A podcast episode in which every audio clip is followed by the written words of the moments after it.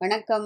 வாழ்க வளமுடன். நாங்கள் வசந்தி பேசுகிறேன் என்னிலும் உங்களிலும் லோகம் முழுதும் வியாபித்திருக்கும் அம்பாளின் கமலமலர் பாதங்களை நமஸ்கரித்து எழுபதாவது அந்தாதியில் அடியெடுத்து வைக்கிறோம். அம்பாளின் மிகப்பெரிய கருணையினால் இது நமக்கு வாய்க்க பெற்றது.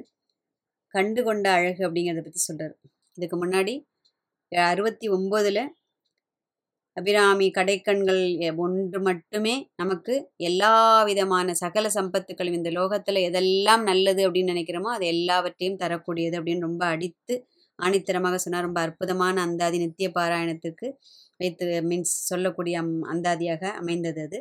எழுபதில் வந்து கண் கழிக்கும்படி கண்டு கொண்டேன் கடம்பாடவியல் பண் கழிக்கும் குரல் வீணையும் கையும் பயோதரமும் மண் கழிக்கும் பச்சை வண்ணமுமாகி மதங்கர்குலப் பெண்களில் தோன்றிய எம்பெருமாட்டி தன் பேரழகே அப்படின்ட்டார். அவ அழகுதான். அப்படியே சொட்ட வாழைக்குட்டி மாதிரி இருக்கிற. அவளோட அழகு அப்படியே நினச்சி நினச்சி நினச்சி நினச்சி ஆராதனை பண்ணுவார். அதை படிக்கிறச்சேவே நமக்கு பேர்பட்ட பேரழகியை என்னைக்காவது ஒரு நாள் நமக்கும் ஒரு திவ்ய தரிசனம் தரமாட்டாளா அப்படிங்கிற ஒரு ஏக்கத்தை ஏற்படுத்துகின்றது இல்லையா? அது மாதிரி ரொம்ப அழகா எதுகை பாருங்க. கண் பண் மண் பெண். ஒரு ஒரு வ- வரியிலையும் அந்த முதல் ரெண்டு ரெண்டு எழுத்து என்ன அழகாக அமைச்சிருக்காங்க கண் கழிக்கும்படி பண் கழிக்கும் மண் கழிக்கும் பெண்களி இப்போ என்ன சொல்கிறார் இப்போ கண் கழிக்கும்படி கண்டு கொண்டேன். அம்பிகையோட அந்த பேரழகை வந்து வர்ணிக்க முடியாமல் வேதங்களே தடுமாறுறதான். திகைச்சு போய் நிற்கிறதான் ஈரேழு பதினான்கு லோகங்களிலும் சிறந்த பேரழகி. திரிபுர சுந்தரினே பேர். அதிரூப சுந்தரி அவ. அவளுக்கு இணை அவளே. அத்தனை ஒரு சுந்தரம். அவ்வளவு ஒரு வடிவழகி. அதிசயமான வடிவுடையால் அரவிந்தம் எல்லாம் அப்படின்னு ஒரு அந்தாதியில் சொல்றாரு. அதாவது உள்ளும் புறமும் அம்பிகையோட அந்த பேரழக ஆராதனை செஞ்சு அப்படியே அதிலேயே திளைத்து மூழ்கி அப்படியே என்ன சொல்லுவோம் மூழ்கி திளைச்சு அதுலேருந்து வெளியிலே வந்திருக்க மாட்டாருன்னு நினைக்கிறோம். அவ்வளவு அப்பவும் அம்பாளோட அந்த பேரழகை பற்றி அவர் வர்ணிக்கிற அந்த ஒரு அழகே வந்து இன்னைக்கு புற படிச்சுட்டு இருக்கலாம் அம்பாளோட அந்த திவ்ய ரூபத்தை வந்து புறக்கண்ணால் இந்த இந்த ஃபர்ஸ்ட் வரியிலே நம்ம வந்து ரொம்ப அழகாக அதாவது கண் கழிக்கும்படி கண்டு கொண்டேன் அப்படிங்கிற கண்டேன்னு சொல்லலை கண்டு கொண்டேன். என்ன இதுக்கு அழகு இது என்ன இது ஸ்பெஷல் அப்படின்னு சொன்னால் கண்டு அப்படின்னா நான் பார்த்தேன் அப்படிங்கிறார். அப்புறம் என்ன கொண்டேன் அதுக்கு ப பக்கத்தில் அப்படின்னு சொல்கிறாருன்னா அம்பாளோட அந்த திவ்ய ரூபத்தை வந்து புறக்கண்ணால் கண்டு அதை உள்ளம் கழிக்கும் வரை அப்படியே கண்களால் அது அந்த உள்ளத்துக்கு அது பார்க்க பார்க்க பார்க்க நம்ம ஒரு சொல்கிறோம் இல்லையா? பார்க்க பார்க்க ஆனந்தமாக இருக்குது அப்படி ஒரு மகிழ்ச்சியாக இருக்குது பார்த்துட்டே இருக்கணும் போல இருக்குது அப்படின்னு சொல்கிறோம் இல்லையா? அந்த மாதிரி பார்த்து அந்த உள்ளம் கழிக்கும் வரை கண்களால் பருகி அதை அப்படியே உள்வாங்கி இந்த மனசுக்குள்ளே கொண்டு போய் பதிச்சு அதாவது அந்த தரிசனம் புறக்கண்ணால் கண்ட தரிசனத்தை உள்வாங்கி அதை மகிழ்ந்து ஆராதனை செய்து இந்த கண்ட கோலத்தை கண்ட அந்த திவ்ய ஸ்வரூபத்தை உட்கொண்டு இதுதான் கொண்டேன். அப்படியே மனசுல கொண்டு பதிச்சுன்னு அது. எப்படி வந்து கோவில்லெல்லாம் விக்கிரக ஆரா இது பிரதிஷ்டை பண்றாளோ அந்த மாதிரி அந்த அதே மாதிரி இந்த அஷ்டபந்தன மருந்தெல்லாம் போட்டு நம்மளும் என்ன பண்ணிடணும்? மனசுக்குள்ள அப்படியே அவளை அப்படியே இடிச்சு உள்ளுக்குள்ள அப்படியே உட்கார வச்சிடணும். அதை தான் அவர் என்ன சொல்றார்? கொண் கண்டு கொண்டேன் அப்படின்ட்டார். கண்ணால பார்த்தத கொண்டேன் உள்ளத்தில் கொண்டேன் ஏன்னா காண்பது அப்படிங்கிறது கண்களின் நிலைப்பாடு. கொள்வது கொண்டேன் அப்படிங்கிறது மனத்தின் நிலைப்பாடு. அப்ப கண்ணும் கருத்தும் ஒன்றுபட தியானிப்பது. அதுதான் இந்த இடத்துல ரொம்ப அழகா அந்த ரெண்டு வார்த்தையை ரெண்டு வார்த்தைக்குள்ள இவ்வளவு ரகசியத்தை பொதிச்சு வச்சிருக்காரு பாருங்க அப்படியே. அம்பாளோட வாசஸ்தலம் இது ஸ்ரீநகரம். அதில் வந்து அம்பாள் வந்து இந்த அமிர்த கடலில் நடுவே இந்த தீபத்தில் கடம்பவனத்தில் கடம்பாடவியல் கடம்பம் அடவி அதுதான் கடம்பாடவியல். அதுக்கு நடுவே அந்த மணிதீபத்தில் அந்த கடம்பவனத்தில் தாமரை காடு மாதிரி இருக்கான் அதில் அம்பாள் அந்த திவ்ய வாசம் புரிகின்றாள். அதனால தான் அந்த கடம்பாடவியல். பண் கழிக்கும் குரல் வீணையும் கையும் பயோதரமும். மண் கழிக்கும் பச்சை வண்ணமும் ஆகி இது வரைக்கும் பார்த்து இது வரைக்கும் நிறுத்திப்போம். இங்கே அம்பாள் எப்படி இருக்கா? பச்சை வண்ணத்தில். அதாவது கையில் அந்த வீணையை வச்சுட்டுருக்கா இந்த பயோதரமம் அப்படின்னு சொன்னாக்க தூய தமிழுக்கு அர்த்தம் என்ன அந்த அர்த்தம் என்னன்னு சொன்னால் நெஞ்சு முலை மார்பகம் அப்படின்னு வச்சுக்கலாம். இந்த இடத்துல அம்பாள் வந்து ஷியாமலாதேவியா பார்க்குறாரு இவர். அவள் அப்படி எப்படி இருப்பா? ஒரு மாதிரி கரும் பச்சை நிறத்தில் இருப்பா. கையில் வீணையை வச்சுருப்பா அந்த வீணையை வந்து மார்போடு ஏந்தியவளாக இங்கே பார்க்குறாரு அம்பாளோட குரல் வந்து அந்த வீணையின் நாதத்தையே வெட்கப்பட வைக்கும் அளவுக்கு இனிமை உடையவள் இல்லையா? சரஸ்வதி தேவி ஒரு தடவை அவள் வந்து உட்காந்துட்டு ஏன்னா லக்ஷ்மி வாணி ரெண்டு பேருமே வந்து அம்பாளோட பகபுற இருபுறமும் நின்றுட்டு அவளுக்கு சாமரம் வீசுவதாக லலிதா சம சகசரநாமம் சொல்கிறது லக்ஷ்மி வாணி ரமா அது ரமா சேவிதா அப்படின்னு சொல்லிட்டு அந்த மாதிரி ரெண்டு பேரும் அந்த இடத்துல அப்போது அப்போ அப்படி உட்காந்து அம்பாளை மகிழ்ச்சி ப படுத்துறதுக்காக சரஸ்வதி தேவி வீணை வாசிச்சாலாம் அம்பாள் வந்து சபாஷ் அப்படின்னு இப்படி சொன்னதும் அப்படியே சரஸ்வதி தேவி என்ன பண்ணிட்டாலாம் உடனே வெக்கப்பட்டு அந்த வீணை எடுத்து தன்னோட உரையில போட்டு உள்ளே வச்சுட்டாலாம் அம்பாள் கேட்டாலாம் ஏன் நீ உள்ளே எடுத்து வச்சுட்டு வாசிச்சு? நான் தானே வாசிச்சிருந்தேன்னு. சொன்னாலாம் உன்னுடைய அந்த குரல் இனிமை வந்து என்னுடைய அந்த வீணையின் நாதத்தையே தோற்கடிக்கக்கூடியதாக இருக்கின்றது. எனக்கு இதுக்கு மேலே வாசிக்கிறதுக்கு முடியலன்னு லஜ்ஜப்பட்டு அப்படியே உள்ளே வச்சுட்டேன் அப்படின்னு சொல்லிட்டு சொல்கிறாளாம் அந்த அளவிற்கு அவ்வளவு இனிமையான குரலை படைத்தவள். அதாவது மண் மண்ணுக்கு வந்து பசுமை இசைக்கு வந்து இனிமை. வியாக்கியானர்கள் எவ்வளோ அழகாக எழுதியிருக்கா பாருங்க. அதனால தான் மண் கழிக்கும் பச்சை வண்ணமும். அந்த அம்பாளோட பேரழகை வந்து வர்ணிக்கிறார் இந்த இடத்துல. அம்பாள் வந்து சியாமலா தேவியா பச்சை நிறத்துல உட்கார்ந்துருக்கா அந்த கல்வி கேள்விகளுக்கு அதிபதி அவள் இல்லையா?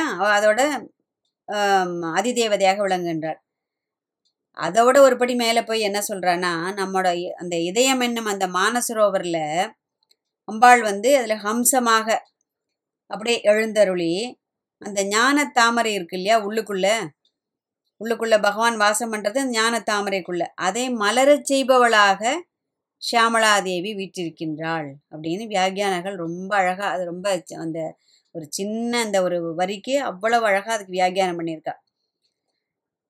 அதுக்கப்புறம் என்ன சொல்றாரு இப்போ? பச்சை வண்ணமும் ஆகி மதங்கர் பெண்களில் தோன்றிய அப்படிங்கிறார். எது? மதங்கர் பெண்களில் தோன்றியவள் அப்படின்னா யாரு? அந்த மதங்க முனிவருக்கு அம்பாள் வந்து ஏன்னா அவர் தவம் பண்றாராம். அம்பாளே என்னுடைய மகளாக பிறக்க வேண்டும் அப்படின்னு சொல்லிட்டு.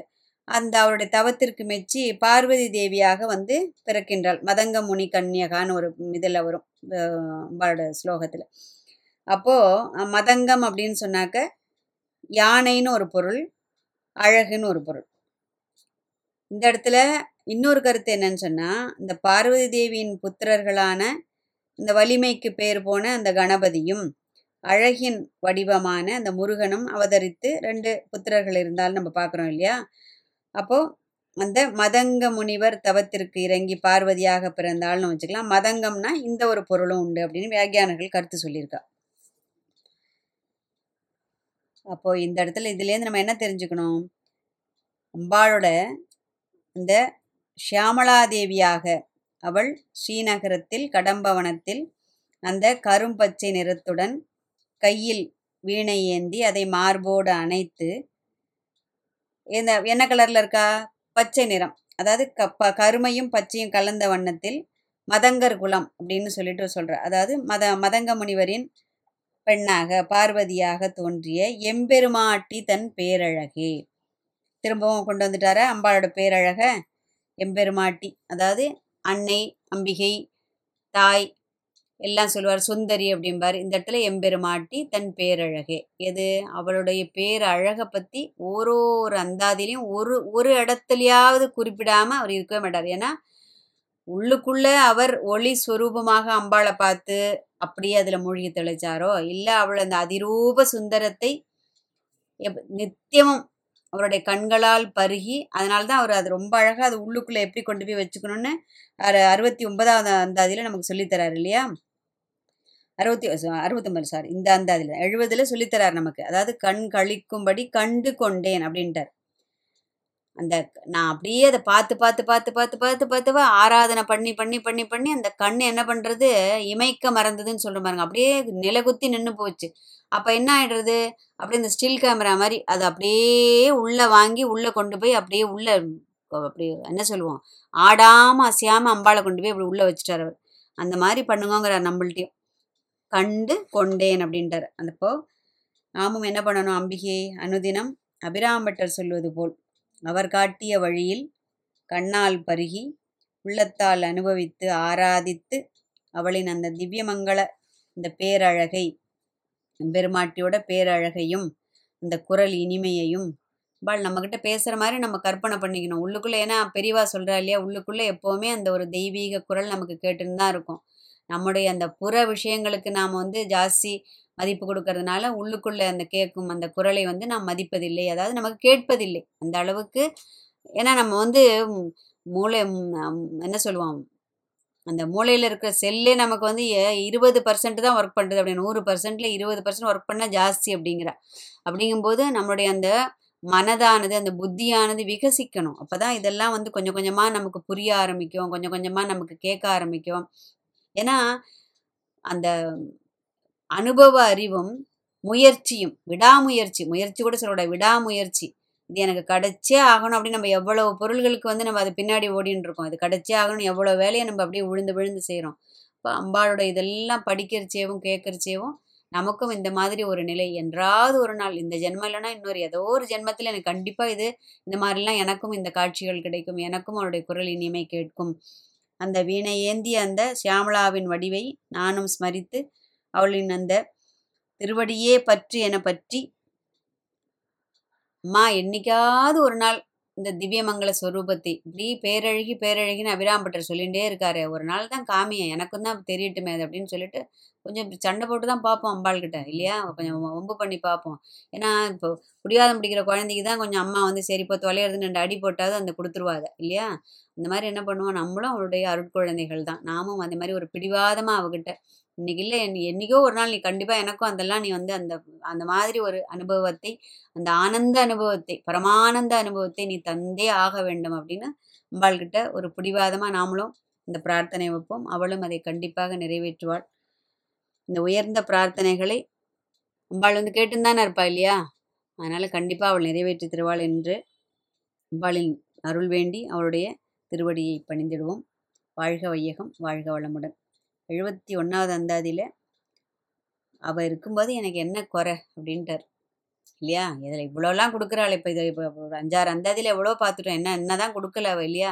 இவ்வளோ எல்லாத்தையும் வாரி வாரி கொடுத்துட்டுருக்கா கருணையும் பண்ணுறா அப்போ அவள் இருக்கும்போது எனக்கு என்ன குறை அப்படின்ட்டு ரொம்ப அப்படியே டேக் இட் ஈஸி மாதிரி எடுத்துன்னு சொல்கிறார் அது என்னங்கிறது அடுத்த அந்தாதியில் பார்ப்போம்.